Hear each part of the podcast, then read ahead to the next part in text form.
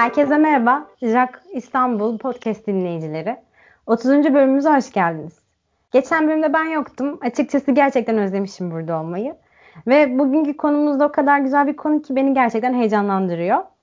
Efektif git kullanımı hakkında konuşacağız. Bu konuyu da derinlemesine konuşmak için Taner Diler'i çağırdık ve sağ olsun bizi kırmadı. Hoş geldin. Dinleyicilerimize kendini tanıtmak için bir iki cümle alabilir miyiz senden? Merhaba, hoş bulduk. Ben Taner. 2002'den beri Java ile uğraşıyorum aslında. Ve yazılım geliştirme süreçlerinin her adımını bir fiil yönettim ve içerisinde bulundum. 2002'den beri birçok firmada görev aldım ve danışmanlık süreçlerim oldu. Şu anda da Frontex isminde bir firmada yurt dışına yazılım gerçekleştiriyoruz. Ee, aslında seninle aynı firmada çalışma fırsatı bulmuştuk Emlak Jet ile beraber. Ve Git kullanımı hakkında yani bayağı bilgi senden öğrendim açıkçası. Ve bu konuda hani e, biraz sonra soracağım sorularla beraber aslında senin düşüncelerini hani daha net öğrenmek istiyorum ben. E, ilk sorumla o zaman başlıyorum. Ne zamandır Git kullanıyorsun? Ben 2010'dan beri Git kullanıyorum. Peki e, kariyerin boyunca kaç tane versiyonlama sistemi kullandın ve bize buradaki tecrübelerinden e, paylaşabilir misin? Evet evet. 2002'de SourceSafe isminde bir versiyonlama sistemi vardı. Sanırım Microsoft'un olabilir. Bunu kullanarak aslında yazılım kariyerime başladım. Yani iki adımdan oluşuyordu. Bir ilk baş sen kod geliştirmesi yapacağın zaman o dosyaları işaretliyordun. Hani ben artık bunlarda kod değişikliği yapacağım diye.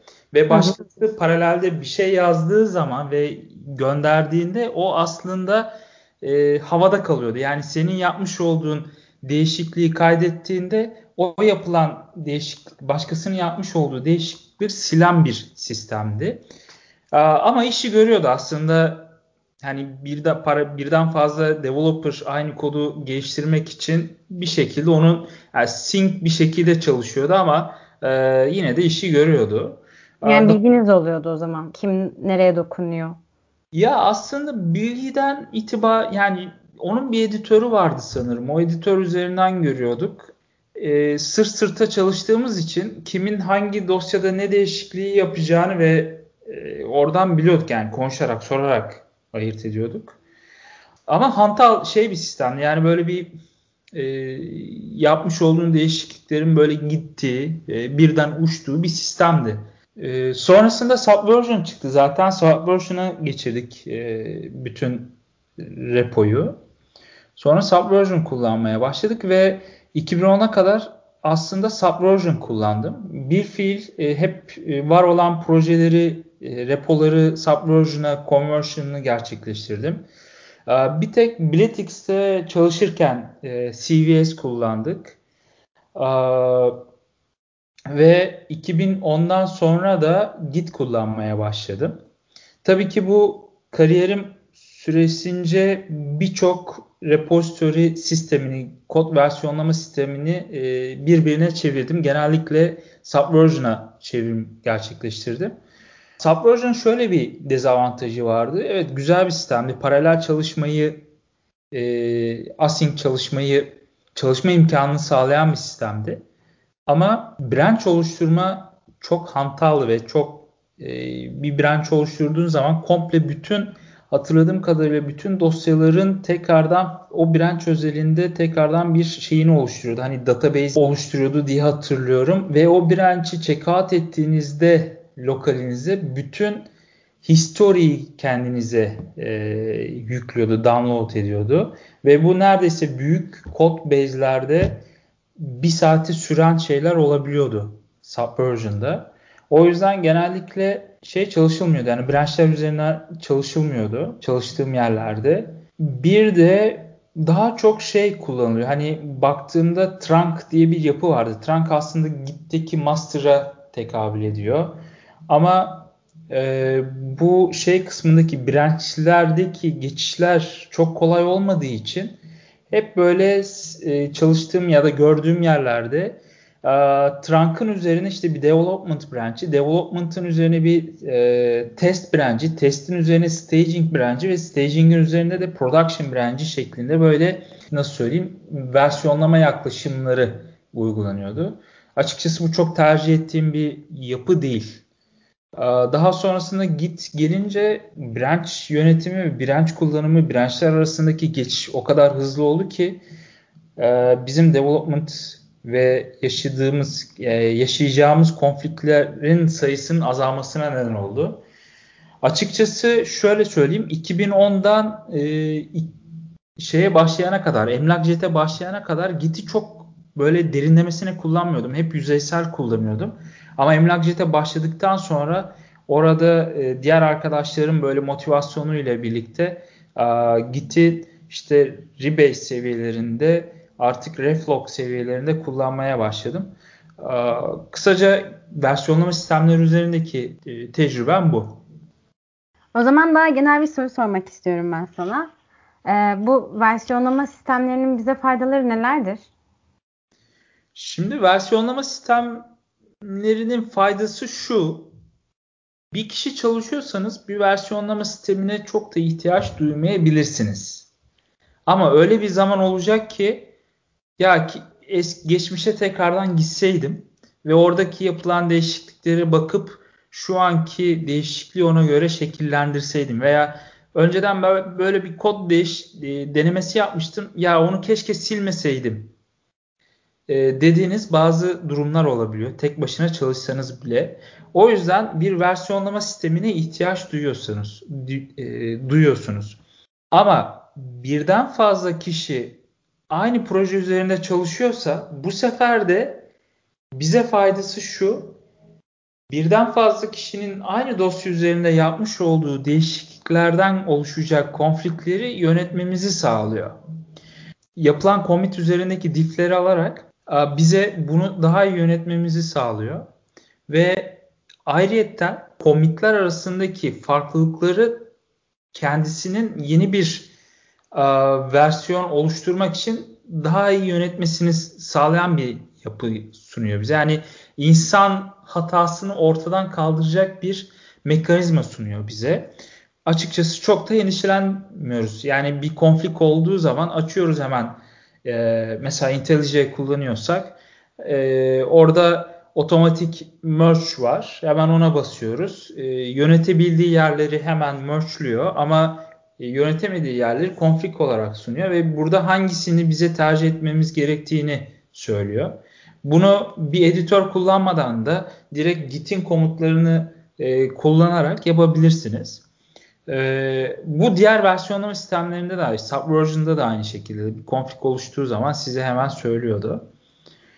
E, açıkçası bu şekilde yani yapılan değişikliklerin bir geçmişini tutmak ayrıyetten aynı anda aynı yerde yapılan değişikliğin e, dos e, kaynak kod üzerinde oluşacak konflikti yönetmemizi sağlıyor. Mesela olası bir hatada aslında canlıya çıkan bir hatada e, işi geri almak istediğimizde hani kodu direkt e, versiyonlama sayesinde geri alabiliyoruz. Bu da bir avantaj olarak sayılabilir bence. E tabi tabi revert yapıyorsun. Ha, E, yani versiyonlama sistemi olmasaydı o, bunları nasıl yapardın diye düşünüyorum. Hatayı bulup onu çözmek zorundaydın. Ya hatayı her şekilde bulup çözeceksin. Git kullandığında da çözeceksin. Revert yaptığında da çözeceksin de. Yani bunu belki Süre şöyle belki. Yani bir önceki deployment paketini bir yerde sürekli tutman gerekiyor ve en ufak bir hatada onu tekrardan rollback yapman gerekiyor. Ama kod seviyesinde de tabii ki diğer takımların bundan etkilenmemesi için senin o kod değişikliğini geri alıp yeni commit oluşturman gerekiyor. E, ama gittin mesela rollback e, revert opsiyonunu kullanarak hemen pıt diye geri alabiliyorsun mesela. Ya peki hani değişikliklerimizi komit etmek istediğimizde aslında o komitin e, yapılan iş hakkında bilgi vermesini bekliyoruz. Ki zaten versiyonlama sisteminden avantajından da bahsederken e, hani histori tutuyor ve oradaki komitlerin e, bilgi vermesi bizim işimize tabii ki de kolaylaştıracaktır. Ee, peki nasıl bir komite yapısı kurulmalı? Dikkat edilmesi gereken konular nelerdir diye sorsam sana. Ya güzel bir soru. Şimdi açıkçası evet dediğin gibi hani historiye baktığın zaman e, neler yapılmış, hangi dosyalara dokunulmuş, hangi feature'da e, ne gibi değişiklikler yapılmış ve yazılımcının nasıl bir düşünce içerisinde olduğu bilgisini almak gerekiyor. Ki çoğu zaman en ufak bir hatada veya ileride oluşacak ya da deploy ettikten sonra müşteri tarafında, müşteri yani kullanıcı tarafında oluşan bir hatanın nedenini bulabilmek için mesela bir sene öncesine gidip ilgili dosya üzerinden hangi komitlerin yapıldığını, hangi değişikliklerin yapıldığını anlamak gerekiyor. Tabii ki burada atılan komit mesajlarının e, okunabilir ve anlaşılabilir olması gerekiyor. Yani biraz daha böyle teknik terimlerden uzak olması gerekiyor. E, o yüzden belli kalıplar, standartlar doğrultusunda o commit mesajların atılması lazım. Belki de o definition of done içerisinde bunun e, okunabilir, anlaşılabilir commit mesajı içermesi diye bir e, madde olabilir. Definition of done e, maddeleri içerisinde. Şimdi commit yapısında şöyle, yani bir kere şey olması gerekiyor. E, ana master branch üzerindeki commitlerinizde e, bir feature ya da bir geliştirme ya da bir bug fix yap e, commit'inde sadece tek bir commit olması gerekiyor. Yani bunun aynı feature'a ait birden fazla commit olabilir ama anlamlı bir e, ayırma yaptıysanız olabilir. Tabii bunu sonrasında okuyacak olan kişi aynı feature ya da aynı işe ait komitler olduğunu bir şekilde anlaması lazım. E, o yüzden bunu kolaylaştırmak için tek komite düşürmek gerekiyor. E, bir yöntem de şu, Jira kullanıyoruz. E, aslında Jira'da bizim bir history, iyi tutan bir yapı. Burada daha çok işte analizlerimizin, işte test case'lerimizin e, ve o işle ilgili olan yorumların bulunduğu e, aslında bir yıl, iki yıl öncesinde ilgili e, komponent için hangi işlerin yapıldığını bulabileceğimiz bir platform sunuyor bize. Ama Jira yeterli olmuyor aslında. Çoğu zaman şey yapabiliyoruz. Bazen Trello kullanıyoruz. Jira dışında başka e, issue takip yazılımları kullanıyoruz. Bu tabii ki historinin farklı lokasyonlarda bulunmasına neden oluyor. E, bazen de Jira e, taskların içerisindeki description alanları çok da anlaşılır olmayabiliyor, boş olabiliyor. Bu tamamıyla yazılım ekibinin kültürüyle ve standartlarıyla alakalı olan bir şey. Kalitesiyle alakalı olan bir şey. Jira olmadığı zaman peki biz historiyi nereden bakacağız? Veya Jira dışında ben daha çok mesela developerlar e, kodun bulunduğu sistem GitLab'se GitLab veya bir şeyse e, GitHub'sa e, bu tarz platformlar üzerinden komitlerin e, detayına girme ve hangi değişikliklerin yapıldığı bilgisini alma gibi şeyleri bu platformlar üzerinde gerçekleştiriyor. Yani bizim daha çok kullandığımız, dokunduğumuz yerler bu platformlar. E, o yüzden Jira'da ne kadar bir description giriyorsak veya analiz kısmını giriyorsak Git'teki yapmış olduğumuz veya kod versiyonlama sisteminde yapmış olduğumuz commitlerin commit mesajında da yani aynı seviyede bir detaya gerek olmayabilir ama hangi işi niçin yapıldığı bilgisini barındırmak gerekiyor commit mesajlarında ki daha sonra gidip baktığımızda e, ha, developer bunu bunun için yapmış ve bu düşünce kapsamında, bu düşünce şekliyle bunu gerçekleştirmiş ve şuralara şuralara dokunmuş şeklinde özet bir bilgiyi alabiliriz ve ona göre de gerekli aksiyonlarda bulunabiliriz. Mesela biz de e, comitlerde description yazdığımızda ko- çok kapsamlı bir işse hani e, bunu yazmayı şart koyuyoruz. Ama onun dışında zaten commit mesajları e, işin detayını nitelendirir şekilde olduğu için yazmak zorunda kalmıyoruz açıkçası. Zaten Jira'ya da bağlantısı olduğu için hangi iş neden yapılmış e, bunu takibini tutmak çok kolay oluyor. Evet yani şimdi mesela Emlakjet'te çalışırken e, ben özellikle teknik ekip lideri olduğum için o zamanlar e, bu standartları ekiple birlikte koymaya çalışmıştık o zamanlar. Ee, işte commit mesajları nasıl olmalı? Commit template'i mesela kullanmaya başladık.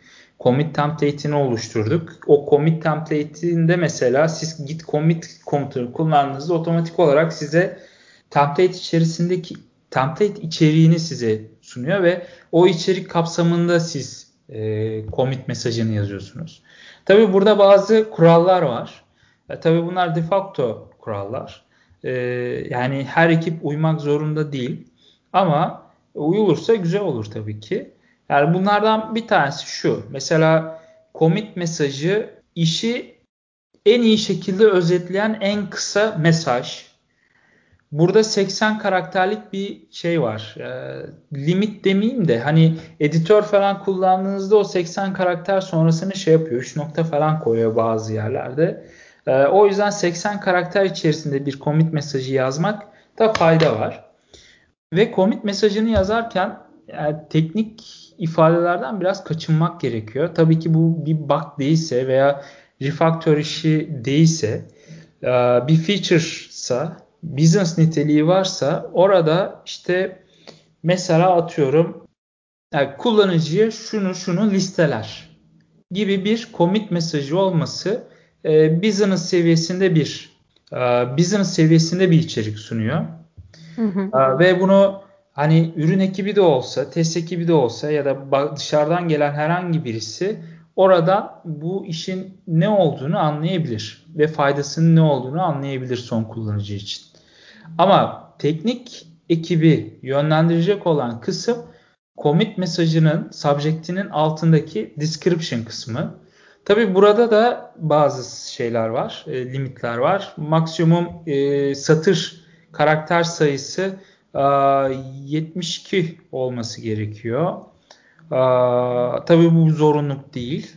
Ondan sonra işte body kısmını yazarken e, neyi ve niçin ve nasıl yaptığını kısaca belirtmek gerekiyor. Burada tabii ki bazı e, içeriden kod e, isimler yani sınıf isimleri veya e, sınıf isimleri belirtilebilir veya metot isimleri belirtilebilir.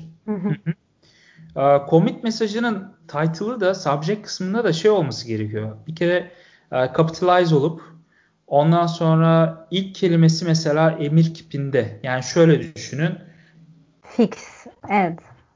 E, fix, add. Yani fix biraz daha bug'a özel. Add, e, add feature bilmem ne bilmem ne yazmak yerine orada direkt feature'ın ne olduğunu yazmak gerekir. List işte e, list products to customer gibi. E, burada add feature demeye gerek yok. Bunun dışında bir kere issue ID'si olması gerekiyor. Yani Jira kullanıyorsunuz. Jira'nın e, task ID'si veya Trello kullanıyorsanız Trello'nun pluginleri var. O pluginlerle her bir e, karta bir ID tanımlayıp o ID üzerinde ilerleyebilirsiniz. Bir kere bir ID'si gerekiyor. Bunun dışında en altta isterseniz şey yapabiliyorsunuz. E, related task ID'lerini girmenizde fayda var. E, buradan ne olur? İşte e, X kişisi developer geldiğinde ha bu bu task ID ile bu iş yapılmış ama bu bunlarla ilişkiliymiş. Ben bunların e, commit mesajlarına da bakayım diyebilir. Hintler koyuyorsun böyle ufak tefek e, ekmek parçaları koyuyorsun ki e, yolunu bulabilsin e, eski historiye bakan developer. Yani bunları dikkat ettiğimiz zaman zaten çok güzel bir historiyi oluşturmuş oluyorsunuz. Yani bazı değişikliklerde, bazı komitlerde sadece subject yetebiliyor. Aşağısını çok da detaylı yazmaya gerek yok. Ama şey yazmak gerekir. Bug'da özellikle bug'larda işte şöyle şöyle oluyordu ve bunu şu şekilde çözdüm. Ondan sonra ya da feature işte e, bunu bunu yapabilmek için şu özelliğe ihtiyaç vardı. Bunu da şu şu şu klasları tanımlayarak hallettim gibi böyle küçük küçük mesajlar yazmakta fayda var.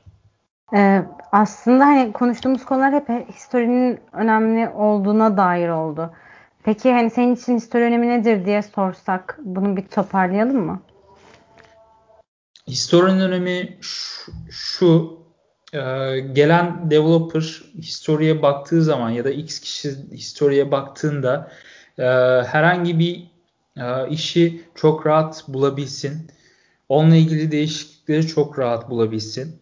Ve e, mesela tek commit yaptığımızda, tek commit'e düşürdüğümüzde bir feature'ı e, sadece o commit commit'i checkout ettiğinde e, çok rahat bir şekilde bütün değişiklikleri e, kullandığı editör üzerinde takip edebilsin, inceleyebilsin.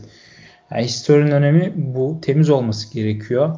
E, baktığında böyle e, çarşaf gibi e, tertemiz bir histori olması gerekiyor. Açıkçası bunlar biraz daha dediğim gibi hani e, kaliteyle alakalı. Ekibin almış olduğu kurallar ve koymuş olduğu standartlarla alakalı. Eğer ki e, çok kaliteli değilse hani böyle arka bahçe gibi ya da halının altı gibi düşünülüyorsa e, histori böyle çöp olur. E, hiçbir şey de bulamazsınız açıkçası. Anlayamazsınız, anlayamazsınız da ayrıyetten baktığınızda. E, açıkçası yani önemleri bunlar. O zaman yeni soruma geçiyorum ben. Ee, branch yapısı nasıl olmalı diye soracağım.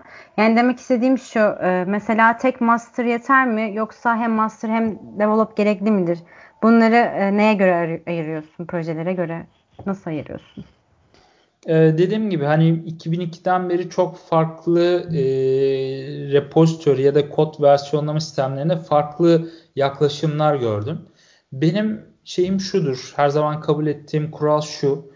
E, tek bir branch olmalı ve o tek branch her zaman deploy edilebilir şekilde güvenilir, stable bir branch olması gerekiyor. Yani ekibin o branch'i e, bu stability'sini sürekli koruması gerekiyor.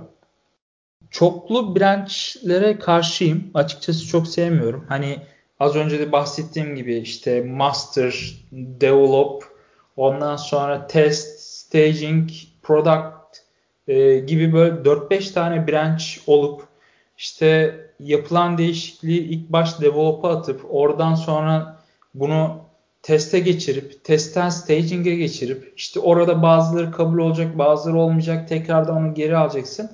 E, bunlar tamamıyla karmaşa oluşturuyor ve e, ciddi şekilde e, konfliklerin oluşmasına neden oluyor. E, o yüzden tek branch olması da fayda var. Tabii ki versiyonlama sistemi yönetirken de e, takımın versiyonlama sistemini benimsemesi gerekiyor. Burada şu olabilir. Her bir branch'in bir sorumlusu olabilir. Mesela master branch'in bir sorumlusu olup e, orada gerçekleşecek herhangi bir problem ya da deployment'ta gerçekleşecek herhangi bir sorun da o master'dan sorumlu olan kişi ilgili feature'ın geliştiricisi olan ekiple bir araya gelmeli, toplamalı ve e, hızlı bir çözüm gerekiyorsa o quick fix'in gerçekleştirilmesi gerekiyor hı hı. ve e, nasıl bir aksiyon alınması gerektiğini konuşmaları gerekiyor. Bunun dışında uzun soluklu feature'lar oluyor mesela. E, senle senin başladığın mesela şey vardı. KVKK brand evet. Feature vardı hatırlarsan. Hatırlıyorum. Çok uzun bir işti. Ön kestirememiştik onun çok uzun olacağını. Ve Master'da e, bunun e, commitlerini aldık hatırlarsan. Ve evet. her deployment'ta bunu e, e, sürekli cherry pick'le ayırdık. Ve bunun artık yönetilemez hale geldiğini ve uzun soluklu bir feature olduğunu anladığımız an hemen mesela şeyi aldık. E, Yeni bir branch'e geçip KVKK feature branch'i oluşturduk ve e, diğer e, geçmişte var olan bütün commitleri oradan ayırıp e, KVKK branch'ine aktarmıştık hatırlarsan Hı. ve master branch'inin stability'sini tekrardan sağladık. E, bu tarz şeyler yapmak gerekiyor. Mesela onu yapmasaydık e, hala uğraşırdık ya da uğraşılırdı. Bu tarz şeyler. O yüzden e, her branch'in uzun soluklu branch'in bir sorumlusu olması gerekiyor. Eğer ki mesela sen bir feature aldın ve tek başına onu gerçekleştiriyorsun ve 2-3 günlük bir iş olduğunu düşün. Ee, mesela o oluşturduğun development branch'inin e, sorumlusu sensin. E, bunun diğer branch'lerden e, master'dan güncellenmesi senin sorumluluğunda. Feature branch'i varsa onun master'dan güncellenmesi ve yeni commitlerin alınması onun sorumluluğunda. E, bu şekilde roller atanması gerekiyor. Bu önemli bir e, madde. Şimdi Git Flow gibi kavramlar var. Ee, burada develop branch'i olmalı mı olmamalı mı? Ya bu açıkçası bir de takımın kültürüyle alakalı. Takımın alacağı kararlar doğrultusunda bu şekillenir. Hani ben burada e, biraz ahkam kesiyorum ama yani bazı ekipler bunları çok iyi yönetebiliyor olabilir. Develop branch'i açıkçası yani onu tartışmak gerekir. Yani o e, yaşamak gerekiyor. Sorunları yaşamak gerekiyor. E, onları yaşadıktan sonra e, develop branch olmalı mı olmamalı mı konuşmak lazım. E, Mesela test ortamları, daha doğrusu test e, etme süreçleri de bunu etkilemiyor mu? Şimdi test etme süreçleri bunu etkiler. Özellikle eğer ki tek, tek bir test ortamınız varsa X T anında e, hangi feature'ın test edileceğini belirlemeniz gerekiyor. Ve ekipçe bunun şey olması gerekiyor. Yani bir timeline'a konması gerekiyor ki çakışmasın veya X bir developer gelip senin test ortamına atmış olduğun geliştirmeyi üzerine ezmesin. Bu sefer de test ekibi e, büyük sıkıntılar yaşıyor. İşte sana geliyor ki ya senin e, geliştirmen az önce çalışıyordu şimdi çalışmıyor. Bu sefer sen onu araştırmaya çalışıyorsun. Niye çalışmıyor diye. Sonradan bir fark ediyorsun ki yanındaki arkadaşın sana sormadan ya da kontrol etmeden e, test ortamı deployment yapmış. Aynen. E, bu tarz şeyler olabiliyor. Tabi burada sizin ortamın e, esnek bir ortam olması gerekiyor. Yani sen geliştirmeni yaparken test ortamına muhtaç olmamalısın. Hı hı. Ee, Branch bazı testler yapabiliyor olmalısın. Evet, geliştire, e, lokalinde bunu geliştirebiliyor olman lazım. Kendine ait bir veri tabanı olması gerekiyor.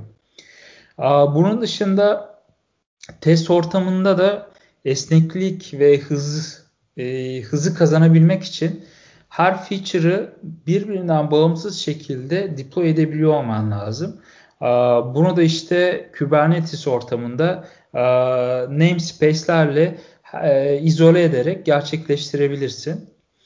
E, tabii burada yani yazılımın eğer ki şeyse mesela çalıştığın ekip yazılımı sıfırdan yazmadıysa, miras aldıysa mesela orada veri tabanı çok büyükse mesela oradan e, temiz böyle development veri tabanı oluşturmak çok zahmetli olabiliyor. E, bunlar gerçekten böyle oturup bir ayını verebileceğin e, çalışmalar. Yani geliştirme ortamının esnek olması gerekiyor. Database change loglarının tutulması gerekiyor. İşte Spring Boot kullanıyorsan Liquibase gibi database versiyonlama modülleri kullanılabilir. Tabii bir de şey var. Modül derken eğer ki e, yazılım modüler bir yapıda oluşuyorsa bunların birbiriyle olan bağımlılıkları da senin test sürecini, deployment sürecini ve e, branch yönetimini de e, etkiliyor. Yani en ufak modülde en ufak bir yeni bir versiyon çıktığında bunu kullanan bütün modüllerde, bütün repolarda bunu güncellemen gerekiyor. Bunu otomatikleştirdiğin zaman hmm, rahatlarsın ama otomatikleştirmediğinde, manuel yürüttüğünde neredeyse bir gününü alabilecek olan süreçler. Tabii bunlar tamamıyla şey hani o continuous delivery diyoruz ya o continuous delivery'yi sağlamak adına yapmış olduğun her adım e, senin esnekliğini artıracak olan şeylerdir söyleyebilirim. Ya aslında bir sorun var. Daha sonra sormayı planlıyordum ama hazır evet. otomasyon e, süreçlerini falan konuşuyorken e, bu soruyu da bence şimdi sormalıyım. Bunun hakkında da konuşabiliriz. E, CI/CD otomasyonlarının e, vazgeçilmez bir parçası zaten Git entegrasyonu. Bu konuda daha önce karla, e, karşılaştığın bazı zorluklar neydi ve nasıl aşabildin? Nelere dikkat etmek gerekiyor otomasyon sırasında? Şöyle söyleyeyim aslında kariyerim boyunca hani continuous delivery seviyesinde çok fazla bir deneyimim olmadı. Genelde e, Jenkins'in Continuous Integration seviyesinde hep kullandık. E, Jenkins kullandık. İşte job'larla build'ı alıp daha sonra o build'ı işte e, yine e, senin çalıştıracağın bir job'la işte sunucuya deployment'ını gerçekleştirdik. Tabii bunun öncesinde şey var. Hani deployment paketini hazırlayabilmek için gerekli e, şekilde versiyonlamaları yapmak, tekleri almak, e, tekleri oluşturmak. Ondan sonra işte e, hedeflenen release içerisinde alınacak işlerin neler olduğunu ve bunları organize etmek e, gerekiyor. Tabii ki burası manuel ise e, bu iş biraz e, zorluyor açıkçası. Zaman alan bir iş. Ama her feature acceptance testten geçtikten sonra e, hemen o an deployment'ı gerçekleştiriliyorsa e, bu gerçekten şey hani işi kolaylaştıran e, ve bunu da bir e, yazılıma bağladıysan e, otomatikleştirdiysen aslında e, yazılımcı tarafına veya şey tarafına teknik ekibe çok da büyük iş düşmüyor. Yani açıkçası burada yazacağınız şeyler de önemli. Unit testler, integration testleri, acceptance testler bunlar ne kadar otomatikse sen deployment sürecini otomatikleştirebiliyorsun ve e, rahat bir şekilde uyuyabiliyorsun, eve gidebiliyorsun. Çünkü e, acceptance testini yazmışsın. Orada acceptance testlerinden geçmediği durumda zaten mekanizma onu şey yapacaktır, durduracaktır, deployment'ını yapmayacaktır. Bu şekilde büyük mesela şu anda çalıştığım yer e, yurt dışına yazılım yaptığımızı söylemiştim. Ya, büyük bir ekip var. Birçok lokasyonda e, ekipler var ve aynı kod base'e dokunan e, bazı projelerde aynı kod base'e dokunuyoruz. Burada şöyle bir şey var. E, mesela Jenkins'te çok güzel şeylerini oluşturmuşlar. E, Groove üzerinde scriptleri, Jenkins scriptlerini falan oluşturmuşlar.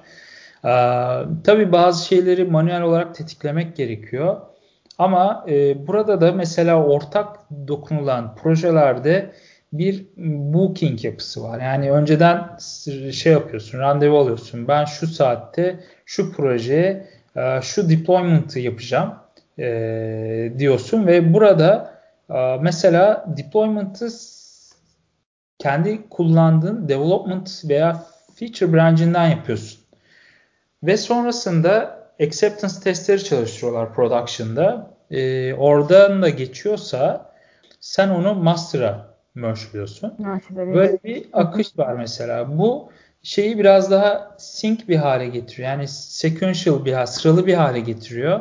Ama e, yaşanan büyük böyle konfliktleri ortadan kaldıracak olan bir yaklaşım diyebilirim. Çok da büyük sorunlar yaşamadık. Ben başladığımdan beri böyle büyük bir organizasyonda. Tabii ki continuous delivery olsa ve acceptance testler aralarda çalışsa e, otomatik olarak e, bu iş biraz daha rahat bir şekilde booking'e bile ihtiyaç duymadan ilerleyebilir. Tabii ki orada yine test ortamı da e, tek e, büyük bir yapı çünkü. Orada staging ya da test için mesela e, yine booking yapıyorsun ve zamanı geldiğinde hemen deploy edip işte testlerini koşturup ondan sonra e, production'a deployment için gerekli hazırlıklara başlıyorsun. Yani bunu biraz böyle ilkel yöntemler gibi düşünebilirsin ama işlediğini gördüm açıkçası. Peki o zaman e, yine güzel bir sorum var sana. Özellikle Git'e yeni başlayanların e, kafasını gerçekten karıştıran bir konu. Rebase ile Merge'in arasındaki fark nedir? Yani ne zaman Rebase ne zaman Merge kullanmalıyız? Şimdi şöyle Git'e yeni başlayanlar hep e, merge seviyesinde kalır. Kullandığı komutlar bellidir. Git add, git commit, e, git merge, e, git checkout, işte yeni branch oluşturma. Bu 4-5 tane komut arasında sürekli gidip gelirler. Ve eğer ki orada e, biraz daha böyle e, uzman birisi, uzun süredir çalışan birisi varsa ve o e, çok fazla böyle git rebase konusunda uzman değilse o yeni gelen ya da junior arkadaşları sürekli baskılar. Yani böyle bir şey var açıkçası. Hani Git Rebase kullanmayalım. Git Rebase'de şöyle olur, böyle olur. İşte tehlikeli e, gibi gibi durumlar oluşuyor. Mesela ben ilk Git'e başladığımda sürekli şey yiyorduk. E, rejected diye bir işte ne diyor? Your current e, branch is behind its remote counterpart. Integrate the remote changes. Git pull before pushing again. Mesela ben Git'i ilk kullanmaya başladığım zaman işte bu hatayı aldığında Git pull'u öneriyor. Mesela Git pull yapıyorum yine olmuyor, yine olmuyor, yine olmuyor. Ee, bir şekilde çözüyorduk ama. Yani böyle birinci, ikinci senesi e, Git kullanmamın. Ee, daha sonrasında bunu almamaya başladık. Kendimize kural koyduk ekip olarak. Ee, bu hataya çok düşmemeye başladık. Ama daha sonrasında gördüm ki bu tarz bir hataya düşmenizde yapacağınız birkaç tane manevra var. Ya bunu git push force'la remote'a atmak veya e, git ref lock kullanarak işte e, şu o ana kadar yapmış olduğunuz bütün lokal e, değişiklikleri, komutları e, orada görüp e, geçmişe dönebiliyorsunuz çok rahat bir şekilde. Yani bu toolsetlere hakim olduğunuz noktada hiçbir soruna karşılaşmazsınız.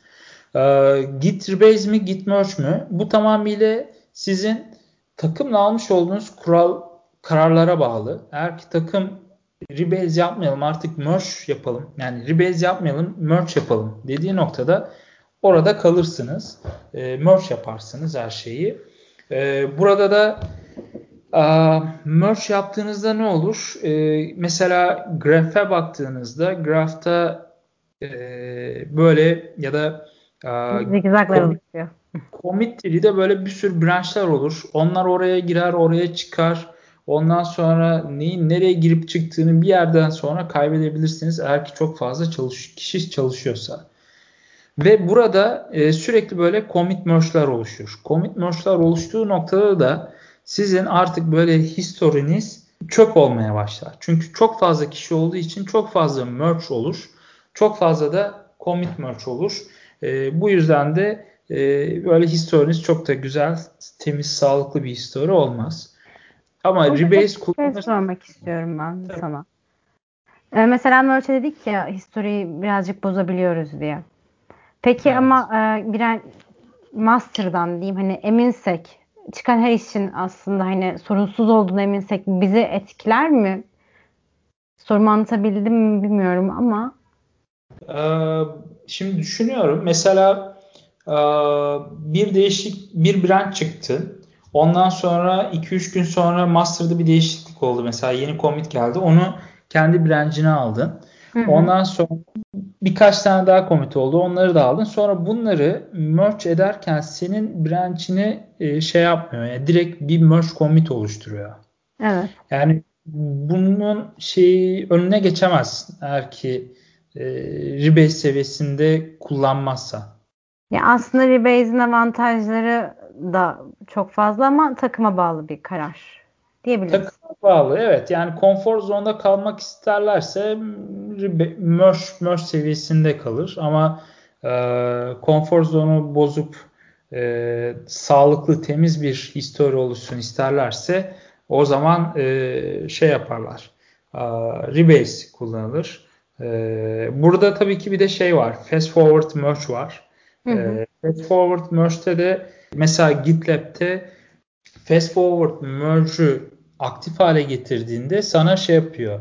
E, senin branch'in geride kaldı. Bunu rebase yapmalısın diyor. Rebase'e zorluyor aslında o da. Rebase butonuna basıyorsun. Yapabiliyorsa rebase yapıp sonrasında merge bastığında bir temiz bir commit oluşturuyor. Ee, yapamadığı zaman da senin çözmeni istiyor konflikti. Ama mesela terminalden kullanıyorsanız sürekli e, git rebase yapmak gerekiyor. Burada da komutlara hakim olmanız gerekiyor. Yani git rebase mesela interaktif rebase'i ben eskiden yapamıyordum. Sonrasında böyle kendimi zorlaya zorlaya neyin ne olduğunu anlamaya başladım. E, çok rahat kullanabiliyorum. Ondan sonra e, mesela bir development branch'indeyim. İşte remote'daki X bir branch'te yapılan bir değişiklikle rebase yapmak istiyorum kendi branch'imi. E, git pull e, tire tire rebase komut origin e, komutunu kullanarak çok rahat bir şekilde bunu gerçekleştirebiliyorum. Bunun dışında yani Rebase'in şöyle bir şey var. Tabii ki Rebase tehlikeli olan olarak adlandırılan kısmı şu. E, Rebase'de yapılmış olan her bir commit'in hash'i değişiyor.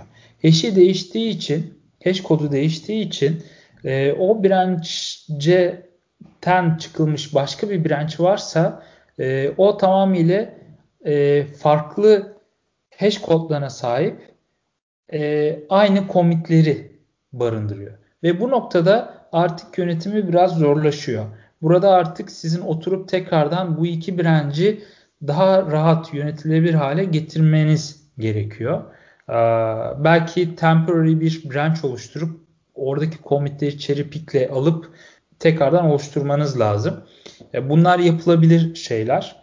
Ee, böyle çok e, tehlikeli gibi veya nasıl söyleyeyim yani bu tarz şeyler yaptığınızda e, sanki böyle uygunsuz e, standartlara uygun olmayan şeyler yapıyormuşsunuz gibi geliyor ama bu tamamıyla repoyu e, sağlıklı tutabilmek için yapmış olduğunuz manevralar. Aa, tabii ki rebase yaptığınızda mesela şey yapıyor. Sizin değişik sizin e, feature branch'ini, development branch'ini alıyor, master'ın ucuna yerleştiriyor. Master'ın ucunda çatalı düşünün. E, mesela ya da çatal doğru bir örnek olur mu bilmiyorum ama ya mesela tek bir çubuk var mesela dal var ve o dalın ucunda böyle e, 4-5 ana dalın ucunda 4-5 tane küçük dallar var tamam mı? Ve bu bu şekilde hep. E, mesela o dalın büyüdüğünü düşün. O dal uzuyor, ana dal uzuyor ve e, ucundaki o 3-4 tane e, küçük dal da onunla birlikte gelişiyor mesela. Bunu Rebase ile sağlıyorsunuz. Yani sizin mesela eğer ki rebase yapmazsanız mesela ne olur? İşte development branch'i ta mesela 20 commit 30 commit öncesinden çıktığını görüyorsun mesela ve aradan sürekli master'dan merge'ler aldığını görüyorsun. Ee, ve şeyin mesela GitLab'den baktığında e, grafin böyle e, bir sürü branchlerle oluşuyor. E, branchlerin böyle birbirine girdiğini görüyorsun. Ama Git Rebase kullanırsan e, sadece bir tane ana master branch görürsün ve ucunda 3-4 tane şey görürsün. Development branch'ini görürsün ve tertemiz bir history olduğunu e, görürsün. E, tabii ki Rebase'de konflikler oluşacaktır. E, ama bunları çözmenin yöntemleri var. Oturup IntelliJ'nin editörü var, editörü var mesela. Çok rahat bir şekilde bunları yönetebiliyorsun veya hakim olman gerekiyor. İşte ya ben zaten bu değişikliği almıştım. Almaya gerek yok. İleriki komitlerde Rebase'in ileriki adımlarında bu gelecek zaten deyip skip edip o şeyi konflikti daha sonra e, continue deyip geleceğinden emin olabilirsin. Yani bu şeyleri kullanmak gerekiyor. E, tabii çok da yönetemediğin kısımlar olacaktır. Orada da biraz böyle oturup tekrardan dediğim gibi cherry pick'li o değişiklikleri ve komitlerin sırasını tekrardan oluşturmak gerekiyor farklı bir branch'te. E, açıkçası böyle yani sağlıklı bir history için Git Rebase kullanılmalı. Tamam. Ee, çok detaylı bir açıklama yaptık zaten bence e, soruya dair. Aslında konuştuklarımız genel olarak flow hakkında ama toparlamak istersek e, nasıl bir flow kullanılmalıdır diye sormak istiyorum ben sana. Ya bir kere master olmalı ve master push force'a kapalı olmalı. Push force'u kimse yapamaması lazım. Yani master sürekli stable olunduğundan emin olunmalı. Acceptance otomatik kabul testleriniz varsa yani otomatik kabul testleriyle master sürekli test edilmeli. Feature branchlerin varsa uzun süreli bu feature branchler üzerinden istediğinizi yapabilirsiniz. Hani bir feature branch üzerinde 4-5 kişi çalışabilir ve 4-5 kişi paralelde farklı işlerde bu e, o feature kapsamında farklı işlerde çalışabilir. E, yani master'ın bir küçük versiyonu gibi düşünün. burada çalışmalar bittikten sonra yapılan bütün commitler tek komite rebase edilmeli. Bunun için de rebase, interaktif rebase kullanıldığın durumda e, temiz bir tek commit oluşacaktır. E, ve feature direnci herhangi bir anda işte continuous delivery yapısı kullanarak test ortamına diğer feature'lardan bağımsız bir şekilde deploy edilebilmeli ve test edilebilmeli. Burada tabii ki şeyler geçtikten sonra, yani testlerden geçtikten sonra bunun deployment'ı için bir onay gerekiyor. Ya bu onay ya şöyle olabilir. Continuous Delivery tool'u üzerinde işte bu paketi onayladım artık deploy et şeklinde manuel bir şeye gerekebilir.